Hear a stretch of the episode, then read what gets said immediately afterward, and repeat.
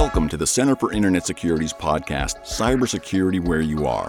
Cybersecurity affects us all, whether we are at home, managing a company, supporting clients, or even running a state or local government. Join CIS's Sean Atkinson and Tony Sager as they discuss trends and threats, ways to implement controls and infrastructure, explore best practices, and interview experts in the industry.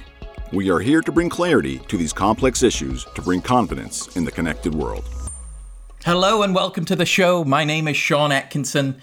Today we have our Halloween special, our top five malware, scariest malware. And here with us today to discuss this really cool topic is Randy Rose, Senior Director of Cyber Threat Intelligence. Randy, welcome to the show. Hi. Thanks for having me. Thanks for being here. Randy, could you give our audience just a brief uh, uh, bio on yourself? Oh, I, will try to be brief. um, I have uh, I've been in this field now for oh gosh, it's embarrassing. Um, coming up on 20 years. Uh, most I kind of started really on the IT admin side and pivoted into security. I actually was uh, against going to the to the security side of things for a little while. I was a little apprehensive, uh, and then uh, probably sometime around think it was right around 2008, 2009, I kind of pivoted in, into more of a security focus, starting really on, on pen testing uh, and security uh, audits. I worked for New York State, uh, the Office of the State Comptroller for a while. That's actually how I got introduced to, to CIS and the MSISAC was around 2010 through my work with the state.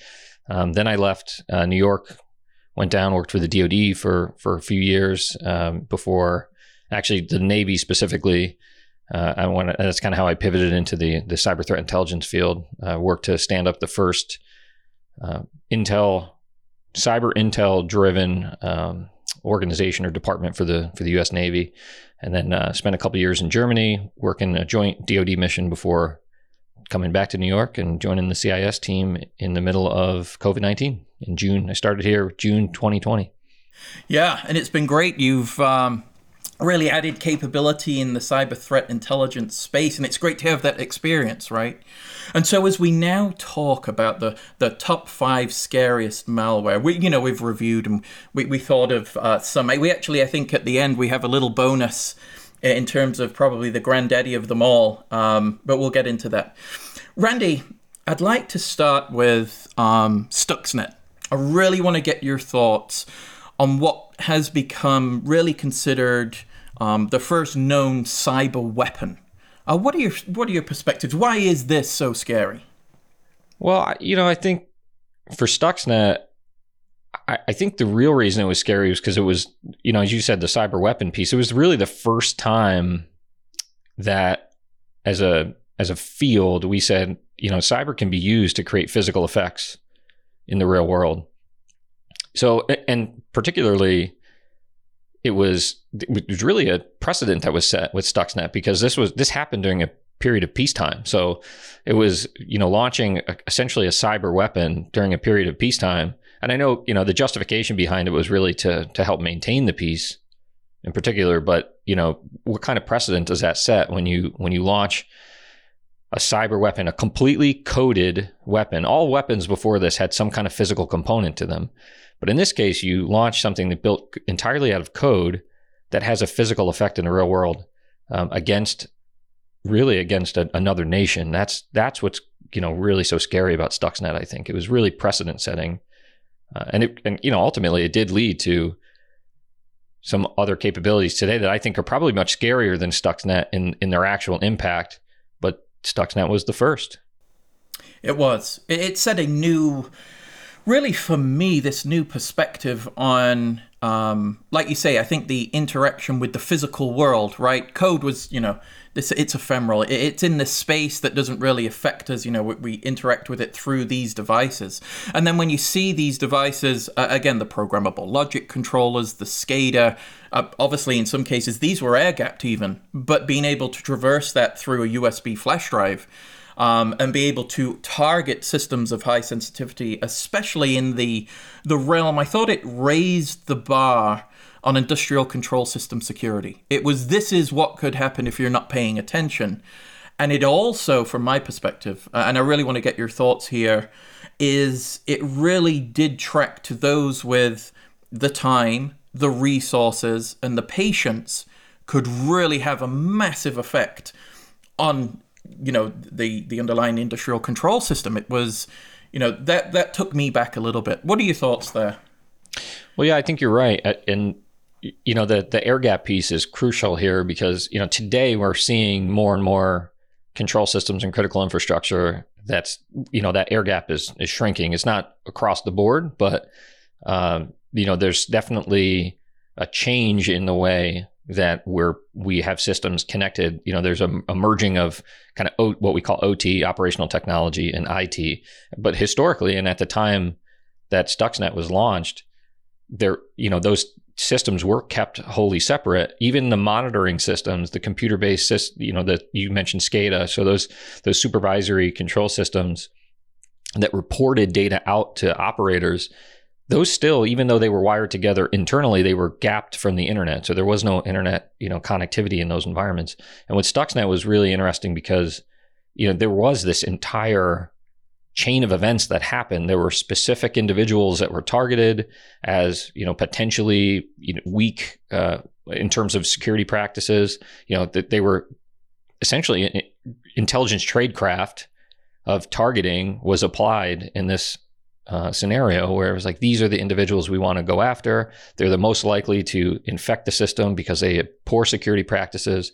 So if we can infect their personal devices, which you know then they will go plug in to this network then we have our way in so it was much more complex in terms of you know it wasn't just hey here's the ip of the system let's see what's vulnerable and, and attack it there was this whole series of events and it was you know carefully planned out over a, a significant period of time and you're right i mean that's it's probably the scariest part of it is you know how deliberate uh, of, a, of an attack it was and it really was a game changer in that sense. No, absolutely.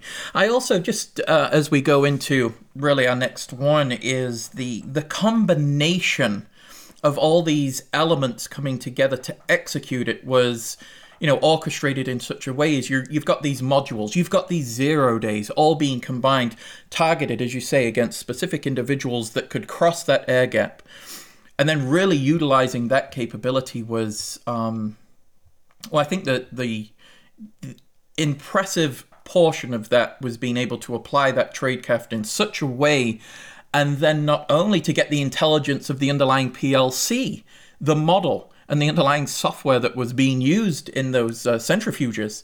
Um, you know that that was uh, you know another level. It wasn't just targeting any system that had you know in this particular range. It was focused at a specific target. You know, it was like the uh, uh, the, the targeted attack to a specific individual Siemens system was um, uh, that for me took again you know I've talked about levels it was just that the the levels that were created here um, I really think have set a new precedent of uh, of what we're seeing in uh, well in your world of threat intelligence is that right is that a, a good perspective too in this space well yeah I mean I definitely think that from a complexity standpoint, it's not often that you see an attack that leverages so many unknown vulnerabilities or let you know exploits. What we we call them, you know, zero day exploits. I know most people are probably familiar with that terminology now, but just to explain it uh, for folks who aren't familiar. Essentially, what it means is there's a an exploit against a vulnerability that's not widely known. It's not known to the manufacturers or the developers of, of software uh, or the engineers behind certain systems at the time that it's exploited. Um, so the zero day concept is that there there have been zero days in which uh, a, a victim or a target could have put a, a, fix in place, a control in place. So in, in Stuxnet, I, if I re- recall correctly, I think there was four or more zero day exploits embedded within that attack, which you know when you when you talk about just sheer capacity, the amount of time it takes to to identify a vulnerability and then build exploit code against that vulnerability you know, it's not just time. It's it's in, you know, one person is not doing this. This is a team of of people probably working hours and hours and hours for weeks on end to develop one exploit, let alone four that you put package together uh, to add into this, you know, this kind of targeting package. Uh, again, going after, like you mentioned, those very specific PLCs associated with that Siemens controller. Yeah, it's it's such a unique capability to do that. It's definitely not something that we see today. Typically, if if we see one zero day exploit, you know, we're we're you know interested and shocked and doing research and trying to do what we can to to wrap our minds around it. But you know, imagine an attack that has four of those. Yeah, it's really unbelievable. And it, you know, there's a lot of credit goes, I think, to the to the researchers who discovered it. Um, there was a, it was actually a, initially, I want to say it was a it was a European team that found the initial uh, activity, but the folks who actually reverse engineered the code were from Symantec, and one of them was a, a gentleman in Ireland uh, who's become quite famous now uh, because of all the work he did. So his name is Liam O'Murchu, and you know he's looking at this, you know, reversing what he's seeing and, and finding that you know, he's discovering that these are zero day exploits. And as he starts to kind of peel the onion back, he finds that this is you know a very targeted attack against a very specific environment, going after industrial control systems, these Siemens controllers that we've never seen before. So I think for him, you know, it was really scary because he's obviously peeling this back and going, I think this is a, a state sponsored attack. And now I'm in the middle of it. Right. So I, I think that's, you know, from his perspective, that was probably, uh, you know, just flop sweat. And, you know, what do you do? It's just panicking. I, I couldn't imagine being in his in his shoes when he's discovering this stuff. Right. Yeah. I mean, peeling back the onion of that and then there's oh there's a zero day. This is what well oh there's another. Uh, oh there's another. And look at what it's targeting. Uh, you know it, it's yeah uh, that must have been uh, again all uh, you know credit to him for his uh, capability really in this space um, in order to do that. Now, one of the things that I wanted to transition to in this is the kind of the packaged approach and utilizing exploits as part of different campaigns. So that brings us on to our next one, Randy, and that's Eternal Blue.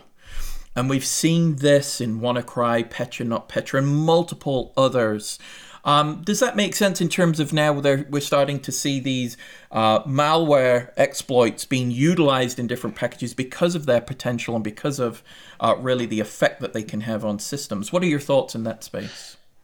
Yeah, I think you know for Eternal Blue, it's interesting because that was you know obviously the kind of the history behind that was uh, it was leaked uh, by a, a, group of well, I guess there's different interpretations of how it happened, but essentially it was it was uh, exploits that were developed supposedly by the NSA, um, a group within them specifically called the Equation Group, and that was leaked uh, by by a group of folks called the Shadow Brokers.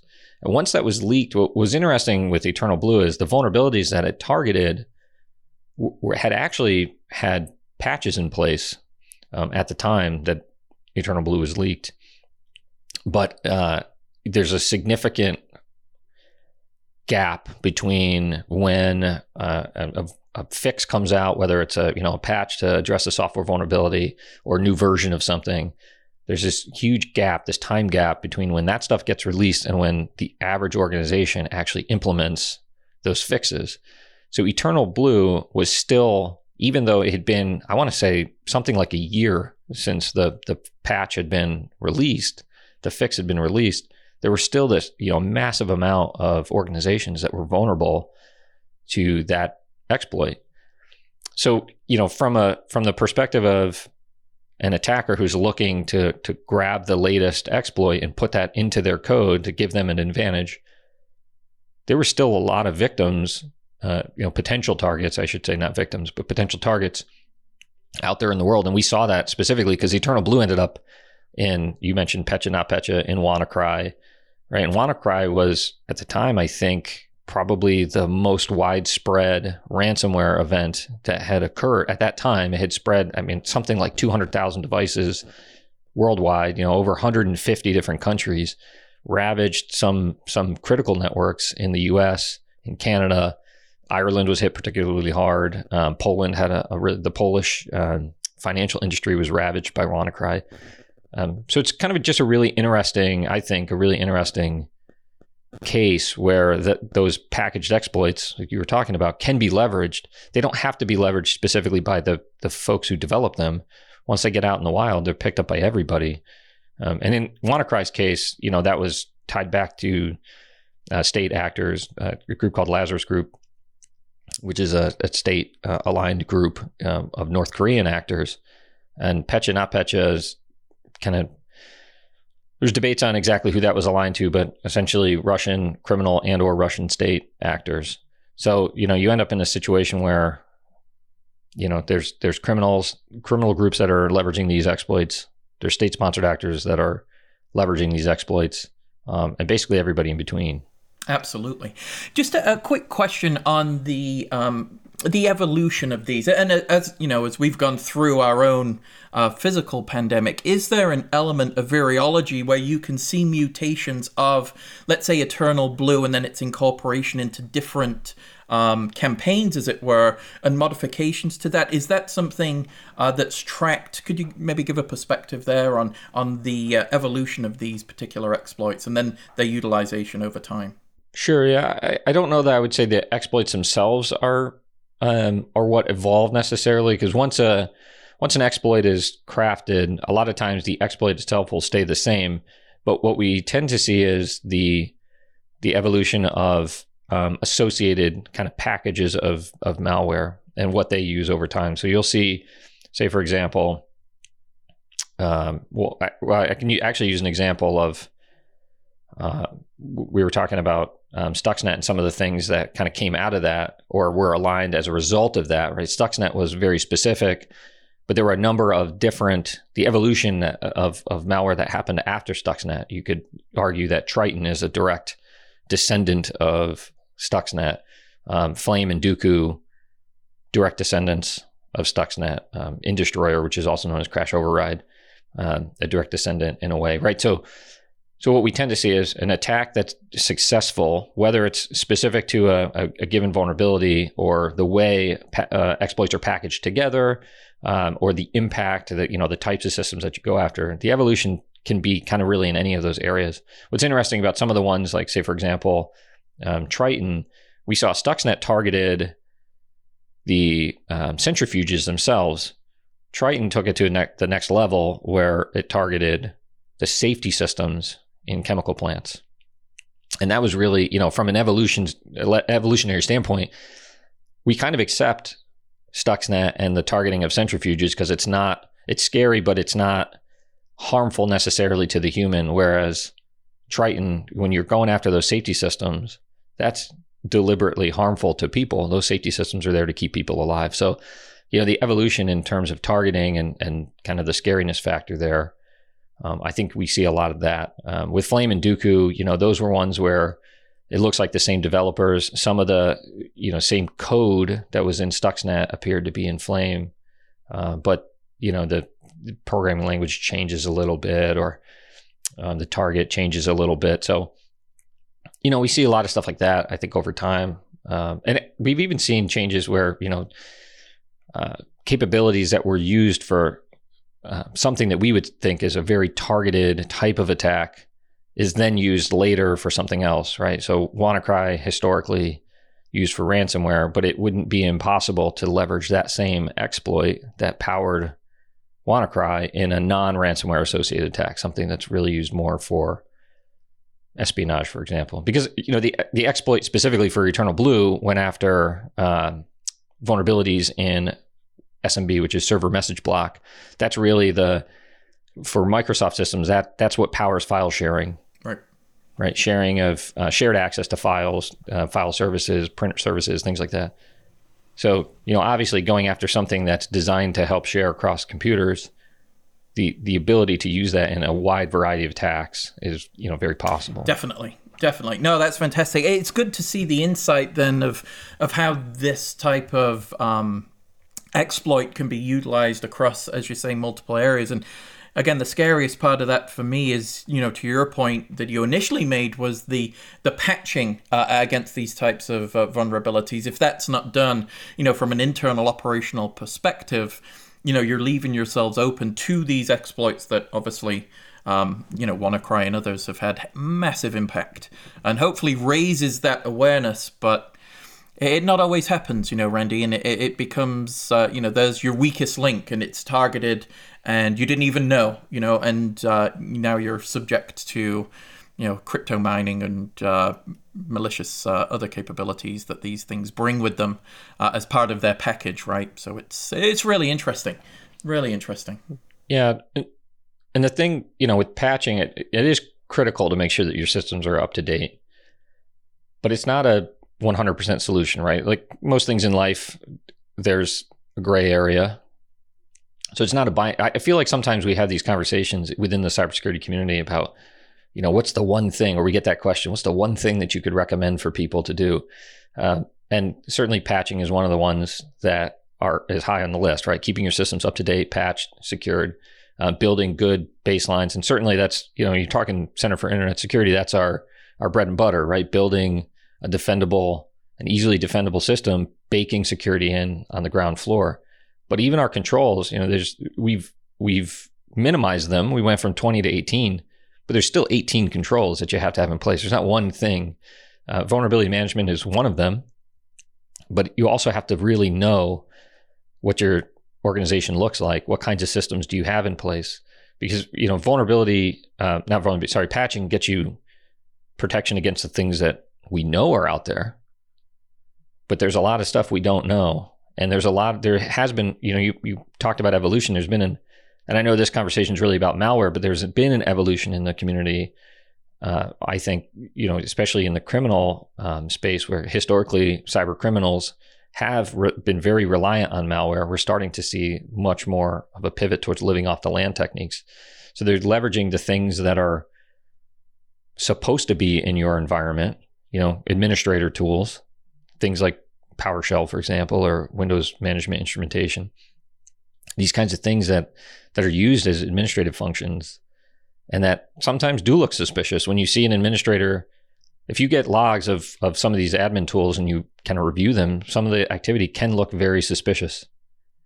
But that doesn't mean it's malicious necessarily. So it's very easy to hide malicious and suspicious traffic uh, and activity within those those tools. So it's really critical, I think, you know, to to not think of cybersecurity in a binary way and think, well, what's the one thing I can do? Now, always from a risk management perspective, you do need to prioritize, but you know, it's it's not it's a very complicated and complex environment and there's a lot of stuff that we need to do to ensure that we're in the best possible position uh, as an organization to fight against oh, these kinds of things. Absolutely.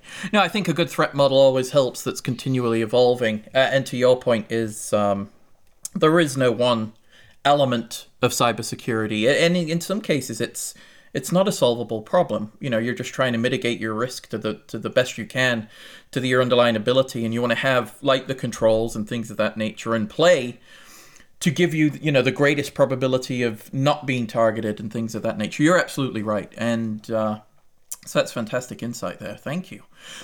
Sure. I did Please. think of, of one thing too on, on your evolutionary um, question, which I think is something that's not really talked about with WannaCry too much.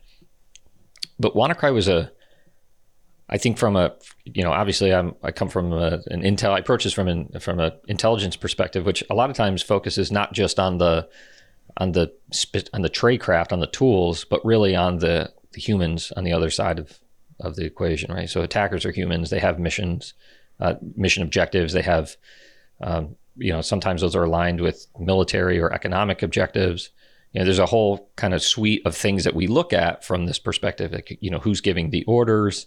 What is their what are their rules of engagement? And we really think through a lot of this kind of stuff because it's very very human centered, uh, centered, a very human centered approach to to looking at this. Right. And if we only focus on the tools, then we miss the kind of the motivations. When we think from an Intel perspective, what a threat is, it's the capability tied to an opportunity but tied specifically, all three things have to be there to be a true threat, tied to an intent. And the intent is really the human side of things. So when we look at WannaCry specifically and its association with North Korea, you know, North Korea is in a position where they have been um, sanctioned by the U.S. and other Western um, states for a long time, and that they're not in a good economic position. And they have historically they have sent North Korean um, civilians out into the world to work and make money and send some of that money back home. Some of that money goes to the government, some of it goes to their families. And you know, that was their model for a long time. When ransomware started to evolve, and particularly with WannaCry, they found that you know they can do these these kinds of uh, attacks and make a lot more money for a lot less investment. Their return on investment becomes um, significantly higher doing ransomware type events and and other uh, money making events using cyberspace because the the investment to to send somebody out in the world is expensive. To send some code out into the world and potentially make some money is not very expensive. So, you know, that was a big evolutionary thing, really, from the threat actor perspective. Not so much on the you know the the technical side, but really in their approach to how they make money as an organization. And there's speculation, you know, some of that money ends up going into things that North Korean leader uh, leadership finds more important than cyberspace, right? Building weapons, ballistic missiles, things like that. Um, and so when you're making that much money, you do have a, a you know an opportunity to funnel that money wherever right. you want. So I think that's an interesting no, absolutely. Aspect. You know, the human side of the threat is is critical.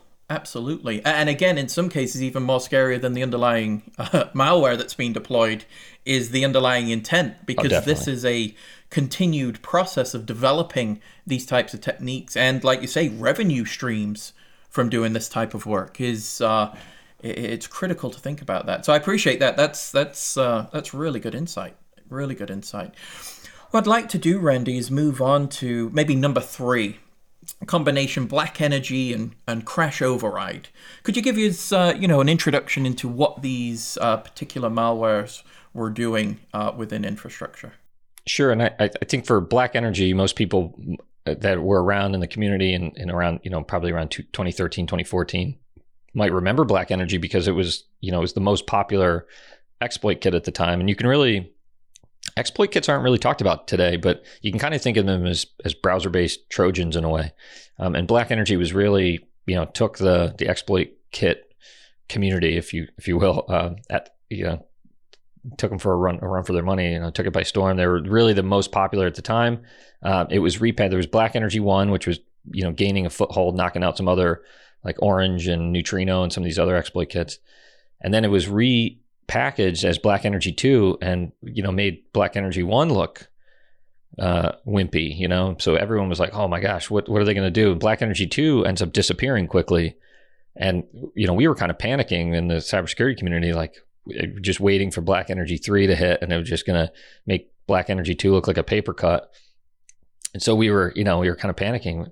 And at the time, I was in, I was working um, intelligence for uh, Navy, U.S. Navy Cyber Defense Operations Command, and we were tracking Black Energy very closely, and uh, we were worried because it was a you know Russian criminal tool at the time, and when it disappeared, we feared that it might have been acquired by Russian intelligence, and lo and behold, that's exactly what happened. So Black Energy two disappears, and then um, you know really more than a year later, it resurfaces as being used in in an attack against the Ukrainian power plant um, that actually enabled the delivery of something called Kill Disk, which was a, a wiper that uh, you know, really on the, that's probably what caused the most destructive uh, capability or the most destructive effects in that power plant attack was was actually Kill Disk. But Black Energy was used, deployed really as a Trojan um, to conduct espionage and steal credentials and do some further objectives. Um, but again, it was kind of like, you know, similar to to Stuxnet in that uh, it targeted these, you know, an industrial control system. In this case, it was energy sector, so electric grid.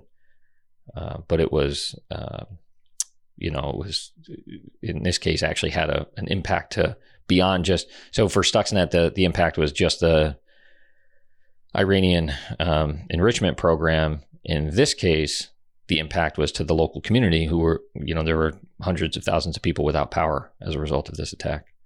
Uh, and then, you know, a year later, crash override hits a different power plant, a different grid uh, in also in Ukraine. So Crash Override was also known as Industroyer. That one was really interesting because you know we talked about the complexity of Stuxnet and being targeted to those Siemens controllers. Crash Override was complex in that it was specific to protocols that the energy grid uses, but it was actually vendor neutral. So it was really kind of interesting. So it was these these like well established uh, ICS protocols. So the sophistication really comes in. The developers who built that really knew how these power plants operated and they and they built it to be vendor independent yet still have the impact that they wanted to have in those environments so i think that's really crazy and actually if you're familiar with dragos they're a, a cybersecurity firm that focuses in in the operational technology and industrial controls spaces they have some really great analysis on crash override uh, the uh, the CEO Rob Lee, Rob M. Lee, has uh, was part of the team that investigated the. Uh, I think actually both the the case with Black Energy against the power plant that I'm not going to even attempt to pronounce because I don't speak Ukrainian, um, and then the one in Kiev, which was the crash override case. I believe he was an incident responder in both of those cases. But also, too, uh, you know, some of the work that he's done in cyber threat intelligence also is very impressive. Uh, and bringing those together, I, I, think, really is complementary in terms of what we're seeing. And again, going through the, um, again, I'll say it this way the evolution of BlackEnergy from one through three, and then obviously being acquired again, you know, it gets to your point of um, the underlying human intent and, you know, having this privatized weapons manufacturing being brought into government to allow this to occur. And like you say, this was a um, this was not a specific targeted attack in terms of at least crash, CrashOverride. This was we're taking the whole thing down. You know, we don't care. Vendor agnostic. You know, being in that space. That was uh, so again very scary. Obviously, having an impact on individuals' lives and um, you know, uh, many, many without power for a long time based on on that capability, which. Uh, again, you know, we're starting to see that the uh, critical infrastructure uh, and why CISA put such a specific emphasis on it, um, uh, it, the potential for damage is huge. And, you know, seeing these results um, makes this uh, obviously reach the list of the top five scariest uh, at this point. Yeah, and I and I, th- I think the one saving grace we have in this case is that most of these control systems, I can't speak for all of them, but most of them do have the ability for operators to revert to right. manual uh, power, right, or manual override. So in a lot of these cases where something goes down, uh, you know, operators are able to get things back up and, and functioning fairly quickly.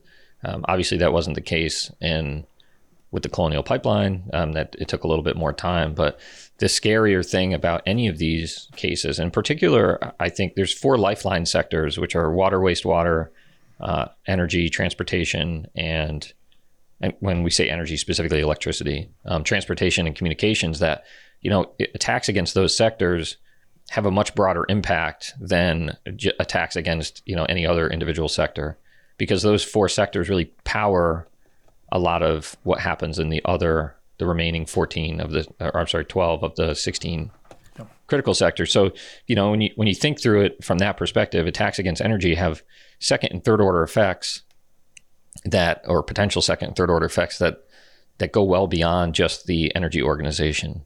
And for us, you know, at the ISAC, these are things that we're really, really concerned about because a, nearly a quarter of all non-defense control systems infrastructure, critical infrastructure, is managed at the at the municipal level. So for us, it's a critical um, area of focus. You know, there's a, a lot of these systems, these energy systems, water systems, especially water and wastewater. You know, a lot of that is managed at the municipal level in the U.S. and not and beyond. But obviously, our focus is the U.S. So for us, it's you know, it's the the potential impact to our membership, the potential impact to the citizens um, in, in, that live in that area was very, very concerning for us. Oh, absolutely. Absolutely. You, you, you know, the impact and the uh, thinking of the, I'll call it this way, and maybe it's not the right term, Randy, but the blast radius of these types of attacks seems to be getting bigger, and then the underlying targeting, obviously, is where there's the biggest impact that we have with such an attack and such a capability, and then providing then protections through the work that uh, Robert uh, or Rob M. Lee, uh, you know, from Dragos is doing, uh, and some of the research that he's providing to the industry, and uh, you know, really trying to build those protections. But like you say, having the the, the ability to move to manual, um, you know, at some point it, it, seems like that gets phased out, and we just move to digital, and uh, it, it's um, it's interesting, right? Oh boy! because once we get to that point, is yeah, uh, all bets are off. Yeah, that's that. Oh, I, I don't know if I want to be in the industry when that happens. I might I might right? pivot to another career field at that point. I don't think my right. my heart can handle exactly. that. Exactly. Okay, let's move then on to uh, number four. I want to think about TrickBot, but then also in combinations with maybe Ryuk, Conti, and even Emotet. So let's start with TrickBot and, and let's see where we go. Uh, so could you give us an overview of uh, TrickBot uh, and why it's on this list? Sure. So TrickBot, and you know, really, when I think through TrickBot, I do think of you know those those other um, tools that you mentioned because TrickBot, you know, essentially enabled the delivery of some of those other things, which I, I think you know had the more wide ranging impact. But TrickBot's basically a, a descendant of the Zeus banking Trojan, which I which is our number five. So we'll get to Zeus, uh, but uh, but tied, you know, a lot of times when people talk about TrickBot, they tie it specifically to to Dyre um, Trojan, also known as I think it was Dyre, Dyreza, Dyreza, something like that. Um, and you know, ultimately, Dyre is a descendant of Zeus, so. Um, you know, kind of the grandfather, I guess. Zeus is the grandfather TrickBot.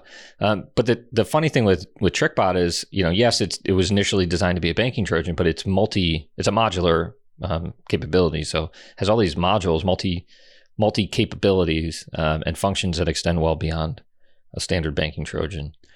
And, and I don't know that it was the first that was, you know, that did that, but it was certainly one that made it easy for cyber criminals to kind of plug and play whatever capability they wanted to use uh, via TrickBot. You know, from a delivery mechanism standpoint, you could use TrickBot to to conduct traditional, you know, banking operations, financial theft. Um, you could use it to deliver ransomware. Um, you could use it in Bitcoin mining operations. There was all sorts of stuff you could do with it. And for us, uh, the MSISAC specifically, in about mid 2019, we saw a massive increase in, in correlation between TrickBot and Ryuk ransomware. So that was like a, uh, we actually put a, a alert um, together. We put a blog out about you know TrickBot and how it's being correlated with Ryuk.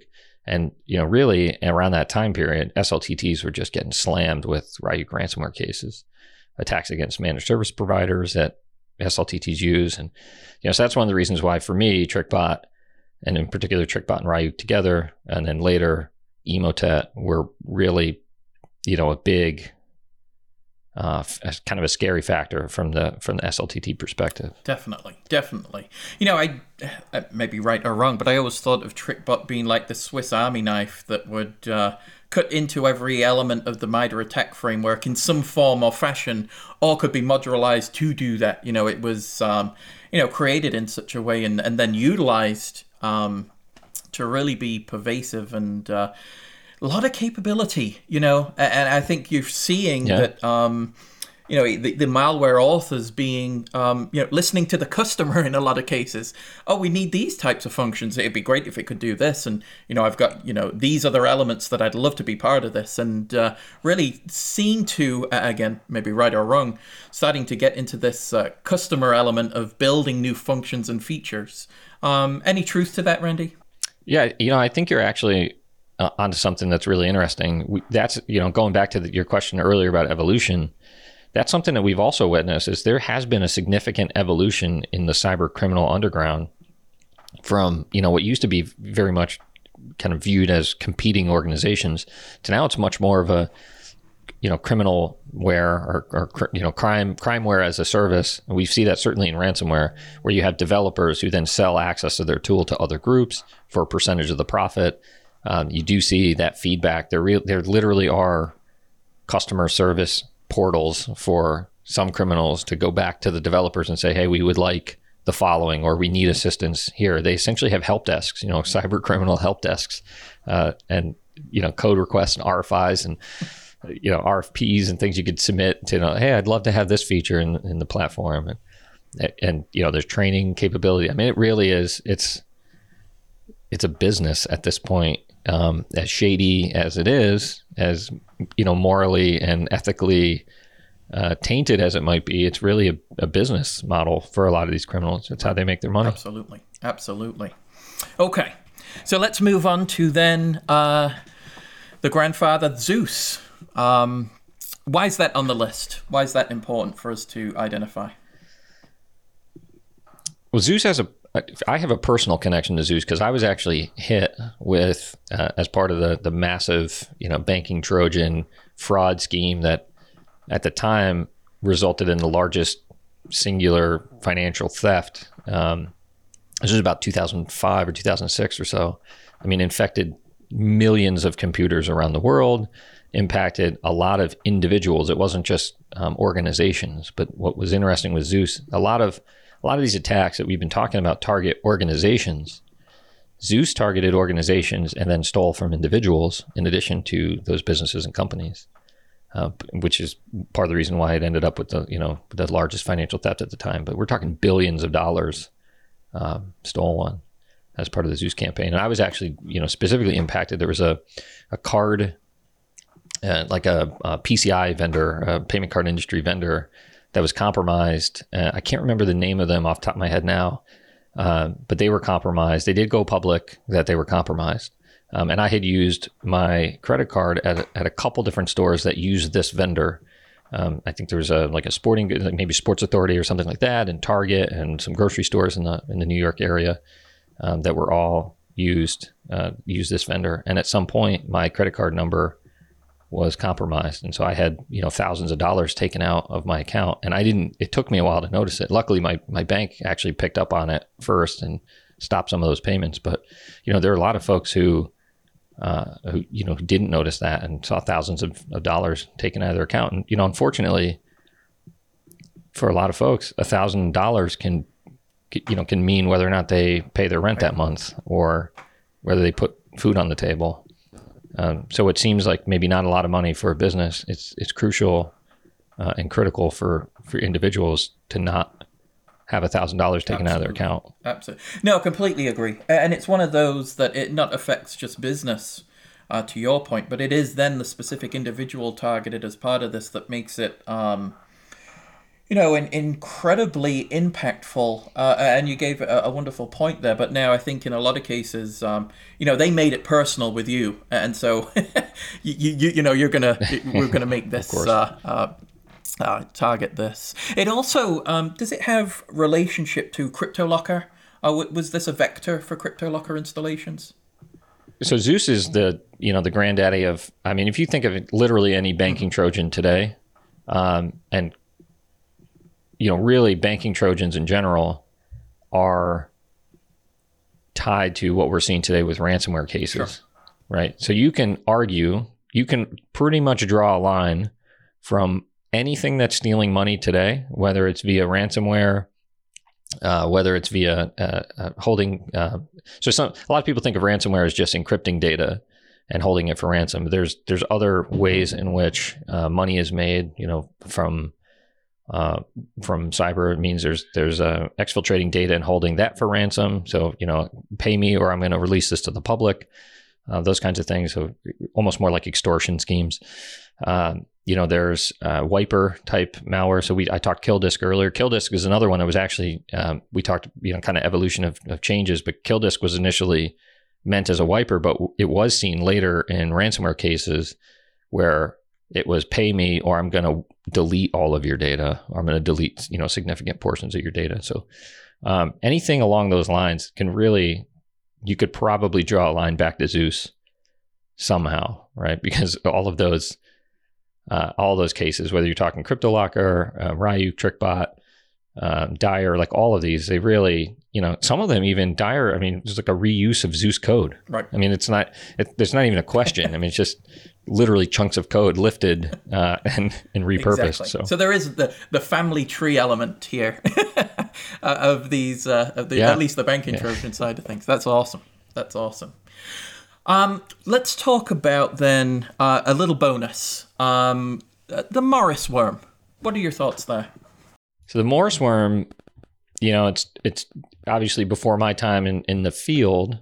Uh, but it's interesting because you know the Morris worm wasn't the first virus or even the first worm, um, but it was the first. This is like 1988. It was the first worm to be distributed via the internet. And you know, historically, actually, the the guy who developed it was a college student uh, at Cornell University at the time here in New York, in Ithaca, New York. Um, Robert Morris. He was the first person convicted of a felony for a computer related crime in the U.S. So, it, you know, it's it's interesting in that, um, and I, I want to say he's a professor now, or he, he, became a professor much later, but I don't think it was at Cornell. I want to say he went to MIT, and I, if I'm not mistaken, he actually launched the Morris worm from MIT as like an obfuscation technique to make it seem like you know, like it didn't originate at Cornell. Um, but I think the thing that makes the Morris worm so scary, one is the massive amount of distribution via the internet, of course, but but the second is that uh, he didn't build in any any kind of uh, rep, uh, check, right? So, uh, not a reputation. I was thinking reputation check, but like a uh, a check against whether or not it, it, the worm had been installed already on that system. So it basically replicated unchecked across all these systems and created this massive denial of service because it just kept spreading. Even if it had already hit a system, it, it reinfected that system. So some systems were reinfected, you know, dozens or hundreds of times, you know, effectively causing a denial of service. And so that's one of the things that's scary is that, you know, once you let something like that out into the world, you, you really, you don't, you can't control it anymore. Actually kind of brings us back to Stuxnet and that ultimately Stuxnet was a worm and yes, it was specifically targeting those uh, centrifuges at, at, one location. Specifically, it was the Natanz plant um, in Iran. But it did get onto the internet, and it did replicate, and it did infect, you know, hundreds of, I think it was hundreds of thousands of computers at some point. Luckily, it didn't do much to them because it was designed specifically to target centrifuges. Most people don't have centrifuges on their right. on their home network, you know. So, thankfully, you know, you weren't seeing pieces of your centrifuge fly off and you know go through your kitchen window or something. But um, but you know, it's it's important to note though that you know once you put some of that stuff out into the wild, you really don't right. control it anymore. Right. Exactly. Exactly. No. Good. Good point there. Randy, this brings us to uh, the concluding part, uh, and this is the Atkinson 9 question. So I've got nine questions, uh, simple questions to ask you. Um, want to get your perspective. How's that sound? I love it. Let's do it. Perfect. Okay. So, question one What is your favorite CIS control? Probably a cop out to say all of them, right? I got to pick one. um, I'll go with number five account control. Okay. Perfect. Perfect. What is your least favorite part of your profession? Uh, this is a good one. Uh, I'd say probably lack of diversity uh, in the mm. in the field. Perfect. Of professionals. Why do you like professionals? Yeah. Sure, absolutely. Why do you like cybersecurity? It's always evolving. It's very challenging. Yeah. Why don't you like cybersecurity? It's always evolving.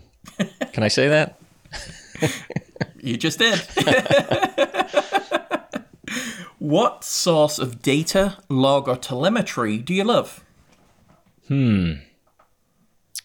Probably, I'd say malware samples and you know, if I can't get a sample, then sysmon logs.